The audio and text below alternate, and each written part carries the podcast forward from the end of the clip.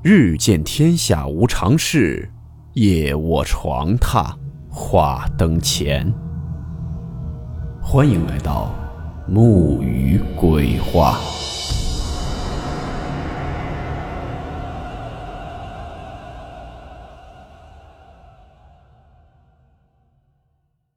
大家好，我是木鱼。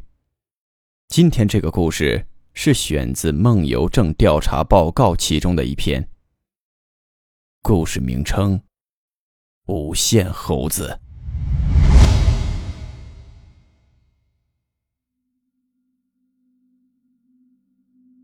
你相信一只猴子可以写出一本《红楼梦》吗？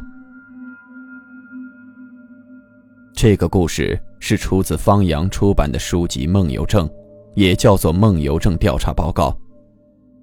故事内容的确脑洞很大。方阳是一位专门采访梦游症患者的记者。有一天，他接到了一个女子的邀请，去采访了一位作家。张某曾经是国内一位著名的畅销书作家，出道有十年了，一共出版过二十五本不同类型的图书，并且每本书的销量都超过百万册，是当之无愧的销量王。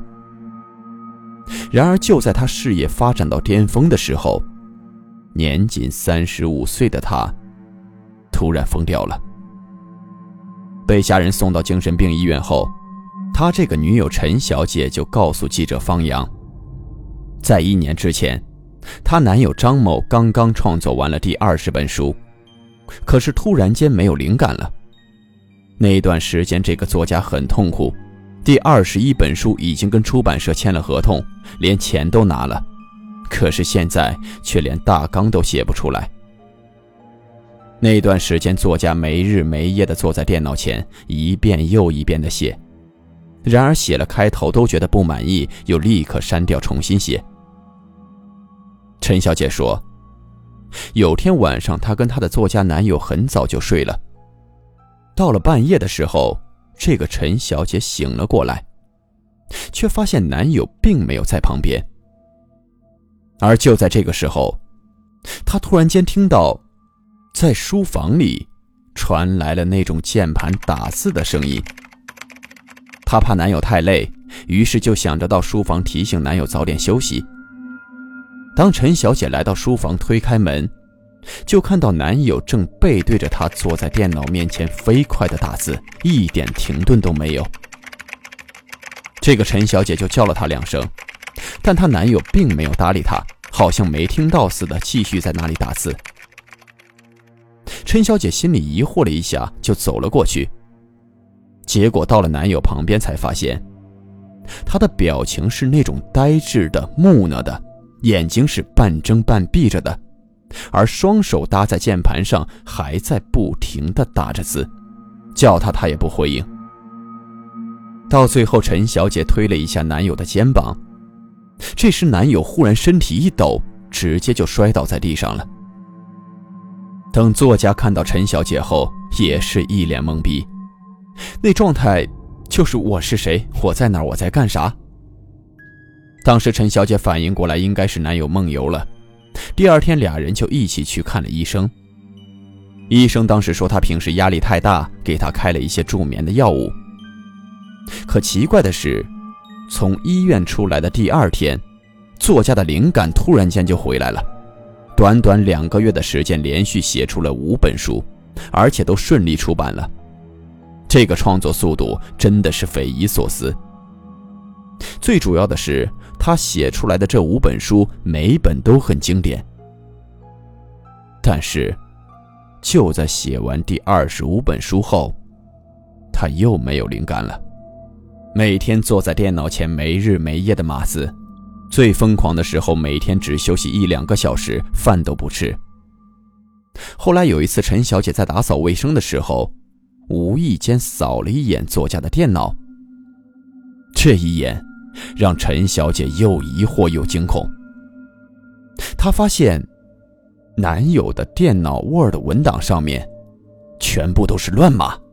文字的顺序颠三倒四，没有一句通顺的话，满篇满篇都是一些毫不相干的字，胡乱的组合。这个作家发现陈小姐看到了自己的稿子，就跟发疯的似的把她赶了出去，然后就把自己锁在房间里，继续噼里啪啦的敲键盘。陈小姐在门外听到这个声音，又结合刚才看到的东西，越想越害怕，没办法就叫了几个朋友一起把作家强行送到了医院。结果一检查，这个作家患上了严重的精神强迫症。他会在强迫症的作用下，不停不停的一直打字，直到最后体力透支而死。作家的父母知道这件事后，连夜把他送到了精神病院接受强制治疗。对于一个专门采访这类怪事的记者而言，这件事儿让方阳非常好奇。听完陈小姐的描述后，第一时间就来到了这个精神病院，找到了这位作家张某。在和医院一番商榷沟通后，医院同意了记者的采访。医生带着方阳进了病房，那位作家被套上了约束服，绑在了床上，他神情呆滞木讷，而且嘴里好像还一直在嘀咕着什么。方阳不解的看了看医生。医生对他说：“我们也没有办法，只要一松开他，他就到处乱跑，好几回都冲到了我的办公室。”方阳疑惑的问：“他去你办公室干嘛？”那医生说：“我办公室有电脑，他要打字。”方阳看了眼床上的作家，这会儿看上去还挺安静的。医生说：“知道他要来采访，就给这个作家打了一针镇定剂。”又解释说，镇定剂不是麻醉剂，可以沟通。趁他现在还算正常，有什么话尽快问，我就在门外，有事喊我。接着，医生退了出去，房门虚掩。方阳走到了作家跟前，发现他的目光却一直呆滞地盯着天花板，嘴里还一直喃喃地念着什么。方阳将耳朵凑近一听，不禁身子一麻。他似乎正在嘟囔着：“猴子，猴子，猴子，猴子。”方阳搬了把椅子坐到了他身边，问他：“你为什么一直念叨猴子？”但是他好像根本没听见方阳的问话，继续冲着天花板念叨着：“猴子，猴子，猴子。”方阳叹了口气，换了个问题，跟他说：“你的书我挺喜欢看的。”这时，没想到他艰难地将脸扭了过来，露出了一个诡异的笑容，然后说道：“是吗？最喜欢哪本书？”方阳因为之前已经听陈小姐说过一些信息，就对她说：“每本都很喜欢，特别是最新的那五本，想法都赞爆了。话说，你这都是怎么想出来那些诡谲的情节的？”这时，作家仍然保持着那种诡异的微笑，对方阳说：“我也喜欢那五本，你过来，我告诉你一个秘密。”方阳俯身将耳朵贴了过去，但并没有敢靠太近，因为他怕他突然发病咬自己一口。这时，那个作家语调神秘地说：“这个秘密，我只告诉你，你可不能告诉别人。”方阳点了点头，说：“一定保密。”作家悄声悄语地说：“其实，后面那五本书，不是我写的。”方阳一愣：“这是怎么回事？主动承认代笔了吗？”方阳就问他：“你是说，那五本书是代笔写的吗？”作家点了点头，却说道。那可不是一般的代笔啊！方阳现在满脑子问号，就问他：“那又是什么？”这时，作家示意方阳再靠近一些。方阳犹豫了一下，还是大着胆子把耳朵贴得更近了。那作家在方阳耳边悄悄地说：“其实，给我代笔的不是人。”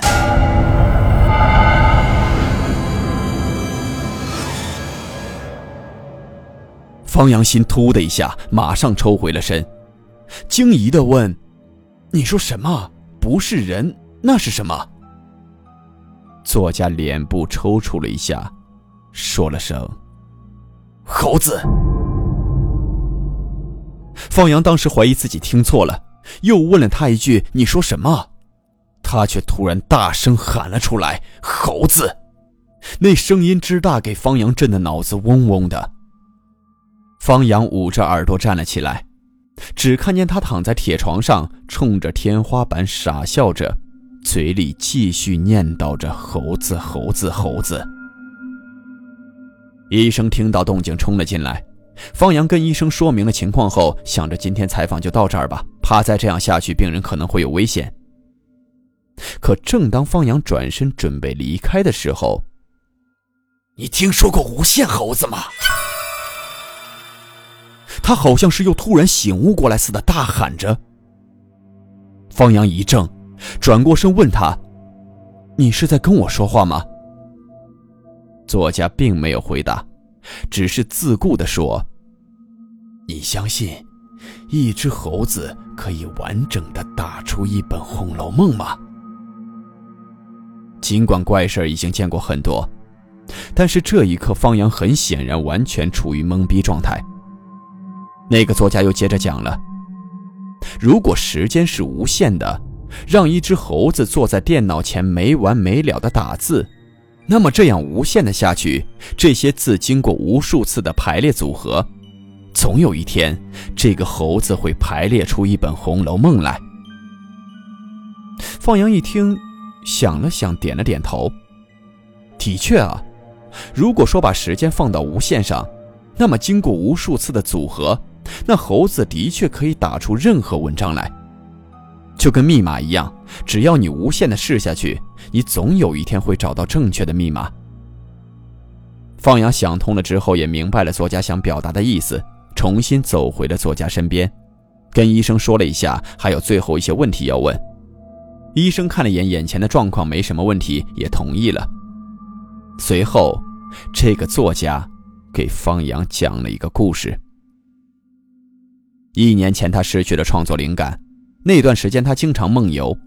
在梦游的过程中，他遇到了一个人。那个人自称是上帝。他说他可以赐给这个作家五本书的灵感，但有个条件：这个作家必须当他的猴子。作家当时也是急于寻找灵感，就答应了。可没想到，梦醒之后，他脑子里真的就多了五本书的内容。于是，在那段时间，他就疯狂地把那些源源不断灌输进脑子里的东西全都写下来出版了。而且这五本书的反应特别的好，比他以前的作品都要好。但是那五本书过后，这个作家又没有灵感了，每天都在痛苦中度过。有一天，他又梦游了，在梦里，他再度见到了那个自称是上帝的人。那个人就告诉他，那五本书其实都是猴子写的，而现在作家必须兑现承诺，成为他的猴子。之所以要这么做，是因为那个自称上帝的人要充实自己的图书馆，于是他以灵感交换的方法，从一层一层的平行宇宙当中招募无数个像作家这样的猴子，让他这些猴子们每天都在电脑前，在无意识的状态下疯狂地排列组合各种文字。为他的图书馆添新的书籍。听完作家的故事后，方阳整个人都呆住了，因为他根本不相信作家的话，这不是扯淡吗？讲完这些故事，作家突然间又癫狂了起来，大笑着喊着：“猴子，猴子，你们都是猴子！”看到这一幕，方阳摇了摇头，叹了口气：“好好的一个作家就这样疯了。”随即就离开了这个精神病院。很快，这件事方阳也就抛在了脑后。半年之后，方阳的一位姓刘的作家朋友，突然间在自家的书房割腕自杀了。他去参加这位朋友的葬礼，葬礼结束后，朋友的妻子就哭着跟方阳说：“说这段时间他这个作家朋友一直在创作，压力太大了，才没扛过去。”但是，他觉得作家的电脑里似乎藏着什么秘密，然而这个妻子并不知道作家的开机密码，方阳也就安慰这个作家妻子，让他节哀顺变，不要想太多。可两个月之后，方阳突然接到了这位作家妻子的电话。在电话里，她很激动，她说她终于请人把丈夫的电脑密码破解了，但是她发现了一个很奇怪的事情：作家的 Word 文档里全都是乱码，那些文字全都是乱的，没有任何意义。当时一听，方阳整个人都愣住了，他似乎回想起了什么。然后朋友的妻子接着说：“他还在文档的末尾发现了一句话。”方阳忙问：“是句什么话？”朋友妻子深吸了一口气，语气中透露着惊恐。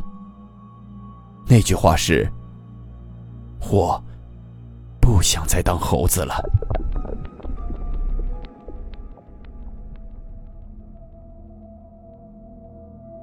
以上这篇故事《无限猴子》就是出自于作者方阳的梦游症调查报告中。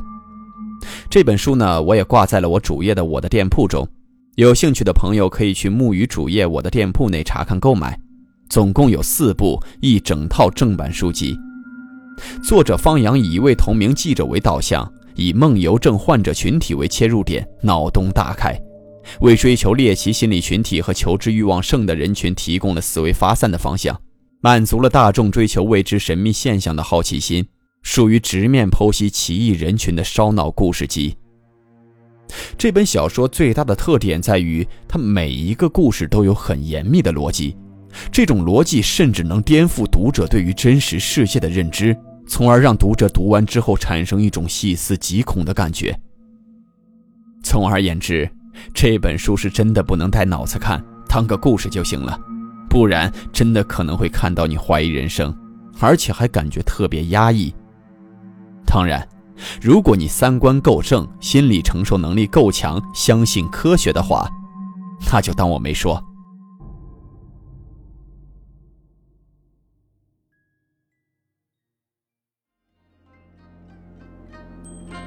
好了，我们今天的故事到此结束，祝你好梦，我们明晚见。